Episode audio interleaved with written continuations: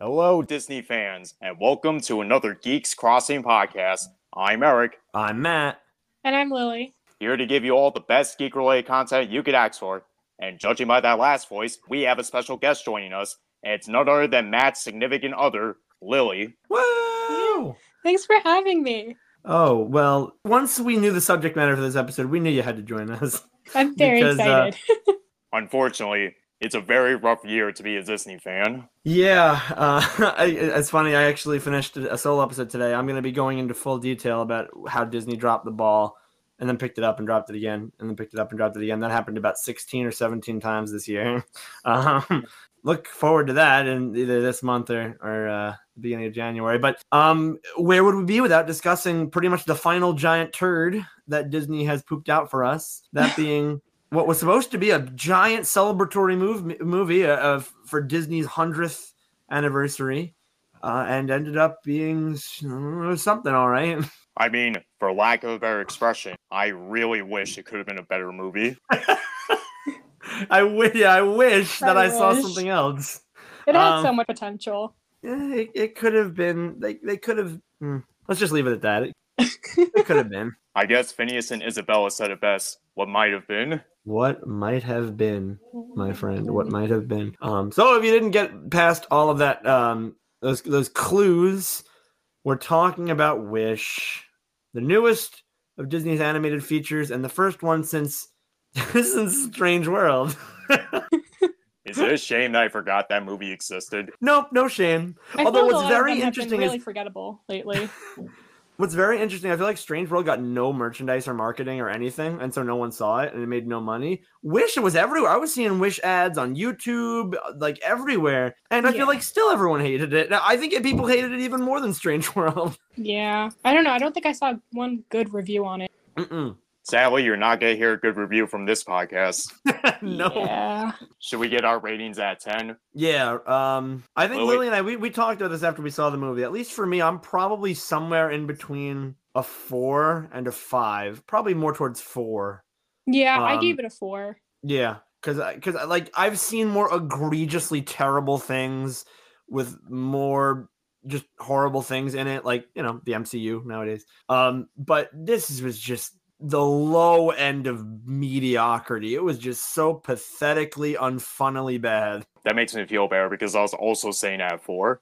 Okay, Okay, good. so that seems to be the consensus. I wonder. Is it still at 40 on Rotten Tomatoes? Because that would be very funny. I feel like everyone then would agree that it's a four. It's a 49. They were generous. Maybe after they listen to this podcast, they'll consider bringing it down Yeah, to a come 40. on. Yeah, lower it. 49 is way too low. Also, audience score of 81% just goes to show you you can't always go by the audience score. Eh, Is this the first time we all have the same rating on any review episode? I'm trying to think. Um, it might be. I feel like we did something at one point where all of us said like nine, like it was just something that we really, really liked. I think it was Pokemon Legends Arceus. That's what it was, Legends Arceus, and we ha- and I think we all agreed that uh Across the Spider Verse was really good. I don't remember what we gave that, and that might have been different too. But this, I, I think this is probably the first time where it's all the same number. You're right. So um, this can be the official Geeks Crossing review. Then I think the Geeks Crossing podcast as a whole is giving this a four. Nick and Keith, for their part, we love Nick and Keith. They're not even going to give Disney their money. They're not seeing this thing. so honestly, props to them. I mean, I feel bad for myself because since I am a Disney geek, I was obligated to see it in theaters. But Mm-hmm. even then, I was like, why did I waste my time with this? Yeah, and I was like kind of a sold on the whole 100th anniversary movie. I was a little curious, and I had this episode cooking about Disney's 2023. Um, and so I was like, all right, I got to at least see it so I can do that episode, give it a fair shot. they should have Disney done something turn- great for their hundredth year. I know. I I I think we've talked about it a little bit, not on this podcast, but um, Eric, you had mentioned uh, Once Upon a Studio that actually came out on the 100th anniversary of Disney Studios, and that was cute. That was very fun. Oh, yeah. It's short, simple, and a much better way to represent 100 years of Disney. Yeah. Um. So I guess if we're all at fours, then we can get started, Eric. Wherever you think we should start. Well, to change it up, do you guys mind if I do the synopsis for once? Go right ahead. Go for it. Okay, the movie centers around a girl named Asha who lives in a kingdom where everyone's wish can potentially be granted by their king, who is said to have magical powers. But after learning that he's nothing but a megalomaniac, she wished upon a star that soon became sentient and is able to grant wishes freely. Asha then teams up with that said star to free everyone's wishes and weaken the king's power. Yeah, that's uh, That sounds good. shenanigans ensue. I don't even know where to start. Where should we unpack? Well, I will say there are a few good things I like about this movie. It's not a lot, but there are a few things. Well, that beats me. So uh, please enlighten me. I said this many times on the podcast. I'm obsessed with pointing out Easter eggs and references in media, and I'm always gonna be a fanboy with that. And I was like, oh, when they say like certain dialogues from past Disney movies, like, oh, that's clever.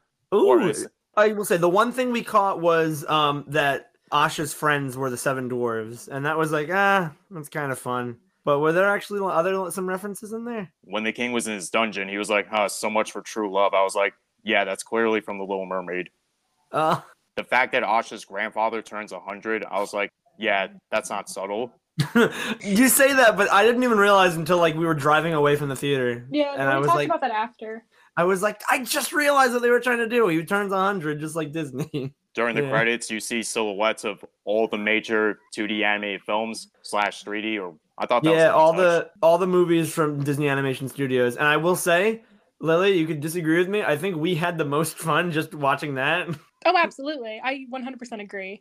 I was like, oh my gosh, Ichabod Crane, what a deep cut. And then they had Chicken Little. And I was waiting. I was like, Lily, Chicken Little's going to show up. I'm going to lose it. And then they showed the cow from Home on the Range, voiced by like Rosie O'Donnell. I was like, okay, there's no way that they don't have Chicken Little now. And my boy actually showed up. I was just about to say that. I think seeing Chicken Little made up for the entire movie. I lost my shit when I saw Chicken Little. I was like, finally, somebody in Disney actually appreciates this gem. That being said, though, the references is also a double edged sword for me because it's good that you want to include as many references and Easter eggs as possible, but I feel like all that takes away from this movie being its own original thing.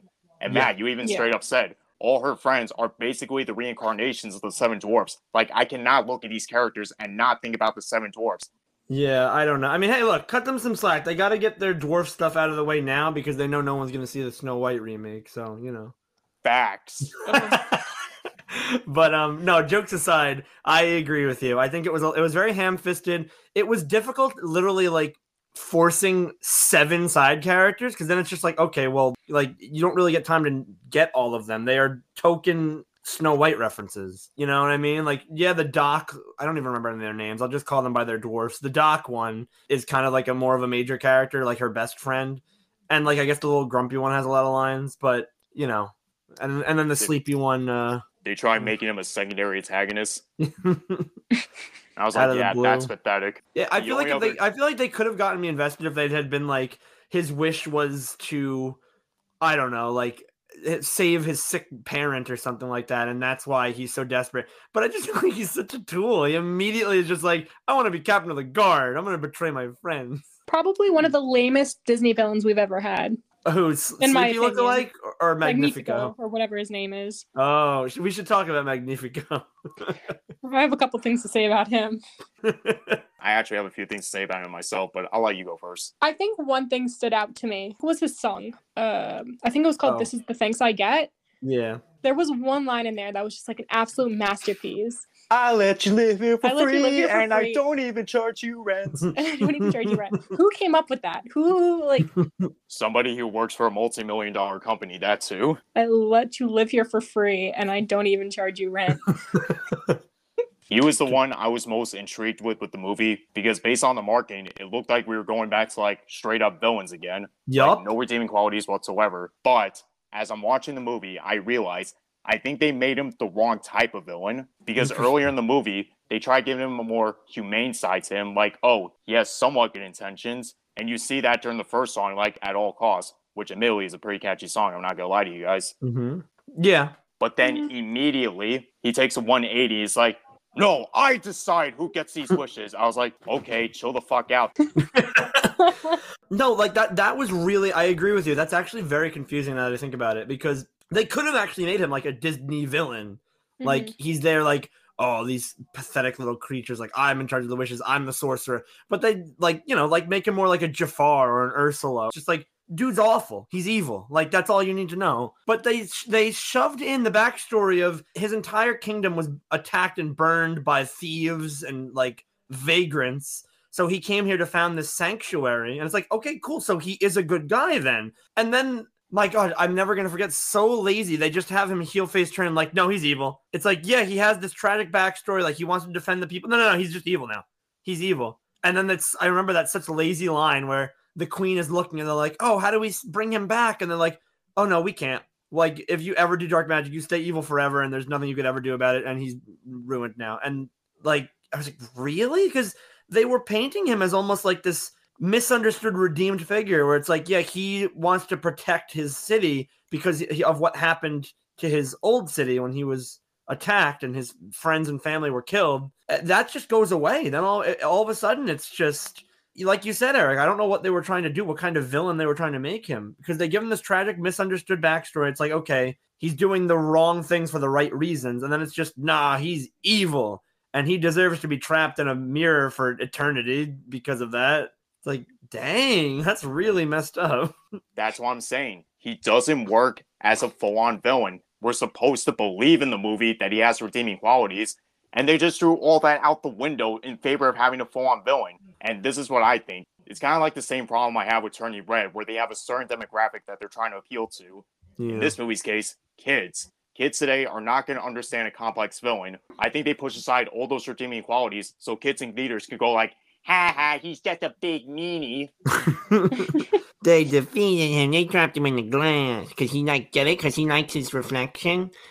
Grown ass adults like me knows that there's more layers to his character, and the movie doesn't bother to elaborate on that. Yeah. It's so frustrating, man, because we know Disney villains these days are more complex and they have more layers to them. And to see Disney's 100th movie not take full advantage of that, because isn't a movie that's supposed to celebrate 100 years of Disney apply to all demographics, not just kids? Yeah. Yeah. I, I almost feel like if they wanted to write the story that they wrote, they should have had two villains. They should have had like first of all, don't waste your time with Sleepy. Like, give me a break. And you have King Magnifico, same origin of he was attacked and his he barely escaped and he wants to found a new city to protect. But have the sorcerer be like almost a Jafar guy who's his right hand man. And he's the one who kind of pushes him and pushes him. And so then you can still have the satisfying pure evil Disney villain, you know, the sorcerer being, I don't know, his right hand man, his steward or something. And you still have the egotistical king who's trying to do his best for his people. He could even still sing "This is the thanks I get." Almost like you know how that he has that cursed magic book. Almost like that cursed magic book is a person, and it's like I don't know, like, and then you defeat the evil sorcerer, and then the kids get their happy ending. But we don't have to treat Prince Magnifico as being horrifically evil just because he touched a book once and liked his reflection. I'm sorry, because it really it, they're writing two villains. They might as well have two villains. My God, so much wasted potential, like you guys said. Oy. I mean, if you want to hear another problem, the pacing is also off. We already talked about how poorly executed the villain is. Have you noticed that the songs were almost too close together? Yeah, Yes. it did, I, there were at least tw- two moments in the movie where I could hear an instrumental starting up and like the song was about to start, and I was just thinking to myself, like, already? Again? We heard the first song in the beginning, and then five minutes later, we heard another song. I was like, okay, whoa, ever heard of pacing? And then another five minutes, we get another song, and then another five minutes, another song. There's no rhythm, no pun intended. yeah, no, the pacing is really weird. I mean, I guess we might as well talk about the songs a little bit while, while we're here. Like, this is the things I get is a little bit of an earworm, but honestly, like, this is not going to be a soundtrack that I don't think anyone's going to have on repeat. I don't It's see it being a Frozen. They're not god tier songs like Be Prepared or whatever, but and once in a while they're catchy. Mm-hmm. Uh, other than that, going back to the characters, I'm not personally infested with any of them, as you guys probably tell. Yeah. I think Asha, Yeah. I think the two characters that annoy me the most, aside from the villain, is freaking Asha and the talking goats. oh, can we Um, talk about that stupid goat? The moment the goat started talking, that's when you lost me. Because it's like, okay, clearly they need to have a comic relief. But there have been many animal sidekicks that didn't talk, and they were great. For example, Heihei from Moana. As soon as Yeah. I heard as soon as I heard Patrick Stewart's voice coming out of that goat, I was like, okay, I'm in deep ass trouble. No, that wasn't Patrick Stewart, was it? Was that Patrick Stewart? Oh, and I'm sounded looking up. just I like no it. clue. That is so sad if that's him because he's so old now. What what the heck is his freaking voice? Let's look it up. Let's find out. Oh, Alan Tudyk. Like they cast him in everything now. That's Alan he- Tunick. Yeah, that's um for those of you who don't know, that's Krei in Big Hero 6 and uh the Duke of Weselton in Frozen and King Candy in Wreck-It Ralph. Apparently he's also in Ralph Breaks the Internet, Raya and the Last Dragon, Encanto, Strange World. You can have other voice actors. Why does it have to just be him? Dude, I swear to God, he sounded like Patrick Stewart. and there's nothing wrong with the voice actor. He's funny. I love I loved him as King Candy. I, I think he has a great voice. But I, it, it wasn't his fault. It was the writing. Like the right that that goat had the most obnoxious lines, like fart jokes, butt jokes. Just wouldn't shut the cluck up in all of his scenes. After a while, I was like, shut up, dude, we get it. You're a talking goat. Now let me watch this damn movie. I know uh, you don't. You two don't agree with me on this. I'm not a big Moana fan, so when the movie, when this movie opened and this goat strolled out, I was like, okay, it's it's Pua 2.0. I think Pua is such a stupid character because he love shows up. Pua. Pua shows at the beginning and the end of the movie and doesn't do anything and sells merchandise. That's Pua's role, and that's what they were doing with this stupid goat. Asha's never like Valentino. What do we do? And then Valentino talk. Like I just feel like he just literally says things to the audience and to himself, and no one responds. It's like, okay, laugh. It was It's painfully weird. unfunny. Like I want to call him wannabe Donkey from Shrek, but he really isn't even Donkey from Shrek. He wishes he was Donkey from Shrek. Because Donkey, yeah, he never shut up. He was annoying, but everyone in the in the movie, it was like a joke. It's like, shut up. We get that you can talk. Shut up. This is just all up in your face, just for the sake of having a funny animal sidekick. Yeah, I don't know. And they don't even need another marketable plushie. They already have that little Luma wannabe. Oh, thank you for bringing that up. Because I was like, yeah, that thing is clearly not a Luma from Super Mario Galaxy. You know, like, have you guys seen that meme where it's like, oh, Mickey Mouse is laughing at Mario because The Lion King made more money than the first Super Mario Bros. movie? Then in Mhm. 2023, Mario is laughing at Mickey because the Super Mario Bros. movie made more money than Strange World. I'm convinced that somebody from Disney saw that meme as a way of getting back at Nintendo to make a character look like one of their characters. yeah, little Luma. Like they'll never know. It's yellow, it's pudgy, it's got stubby little arms and legs. It's a fucking Luma. and Lumas are in like something that's actually good and enjoyable and has replay value. The star, sorry. Felt like the star was just unnecessary. I mean, I guess he played a big part in the ending of the movie. yeah, like he was more necessary to the plot, so I guess it's okay. He wasn't the freaking goat. And apparently he's the origin of why wishes come true in the whole Disney verse. I, I don't know how accurate that is, Well, then that makes sense. because I think the whole a broader example of what the movie they were trying to tell is the origin of wishes, like how they come true or whatever. At least Yeah, I think that's what the movie's about, because I'm still trying to figure out what the fuck I was watching. yeah. It felt like a fever dream, honestly. And my God, and I mean no disrespect to any of the actors or anything, but I couldn't stand Asha. I think I'm at that point where I'm so fucking sick and tired of seeing the quirky, eccentric female leads that, you know, you saw with Rapunzel, you saw with Anna, you saw with Moana, yeah. maybe to an extent mm-hmm. Sisu, and to another extent Mirabel. This archetype is very overused in my opinion. Yeah, I agree. they could really stand to be a little bit more creative. And I do appreciate them trying to make her different. It's like, oh, she's not a princess, she's a fairy godmother. But come on, she's a Disney princess. Don't even try to deny it. yeah. Oh my god. Is there anything else that you guys want to talk about? Uh, so Lily, I know you made the comment to me during the movie, but uh, that animation though, Yes. I felt as if it was very flat and it almost looked unfinished to me. I Oh don't my know if they God, were I- trying something new at Yeah. Disney with the animation, but it just looked unfinished. yeah. So background, I think people have been making fun of Disney pretty much since Spider Verse came out in 2018. Like, oh, look at DreamWorks, look at Sony. Everyone's taking risks, but you, you keep making the same exact art style and animation style for every movie. And so Disney was like, mm-hmm. oh yeah, well, we're gonna mix it up a little with Wish, and it still looks exactly the same like everything else, but it looks like they forgot to put that last coat of paint on it, like Lily Yeah. says. And they thought that that was a different art style and animation style. It's like, no, it's not. It's not. Okay, maybe they were trying to go for a more art book style, but at the same time, when you compare the animation of this movie to something like Frozen or Tangled or Moana, it's clearly unfinished. Yeah. Yeah. It's not the worst thing I've seen, but you definitely could have expected more. especially for a movie that's supposed to represent 100 years of Disney. Yeah, like e- either make it look like Disney, because even though I don't love the Disney animation style, like nobody ever says it looks bad. It's like, yeah, it's it's good, it's solid, but, uh, or just do something totally different, like Spider Verse did. I think somebody don't tells me that they wanted to go back to 2D animation so badly, but they had cold feet at the last minute. this movie would have been so cool if it was 2D. I personally really enjoy the classic Disney animation. I think when you look at one of their movies, you just know it's a Disney movie. And I felt as if you didn't really get that with this movie. Oh yeah, when you compare this movie to Lion King, Mulan, Beauty and the Beast, it's not a fair comparison. No.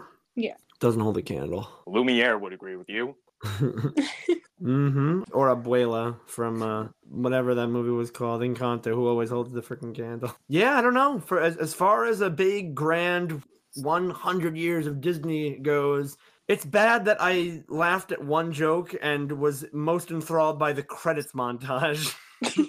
the writing was just so mediocre. Uh, The one joke that actually made me laugh was the deer uh, in headlights joke, where he was just staring at. Mi- Uh, I wanted to say Mirabel. That's so embarrassing. The deer is staring at Asha like I can't stop staring, and that kind of got me. I don't know. I also laughed at the uh, singing mushrooms. It wasn't funny, but I wasn't expecting it. I was like, where did that come from? Yeah, that was kind of funny. I don't know. Mario told me to beware the forest mushrooms. Funny enough, I just finished another form of media that has to do with stars and wishes, and it is much, much better compared to this movie. Intent for those who haven't listened to my Super Mario RPG review. yes, go check it out. I don't even know if I have anything else to say about this freaking sorry excuse of a movie. Yeah. Overall, I think it was just very forgettable, and they could have done something a lot better for their 100th. hmm As a hardcore Disney fan, I was very disappointed with this movie. It's not the worst Disney movie ever. No, that title still goes to Wreck-It Ralph 2. I agree. Actually, I'm trying to remember. What did I give Wreck-It Ralph 2 when we did our retrospective? Like a 3 out of 10?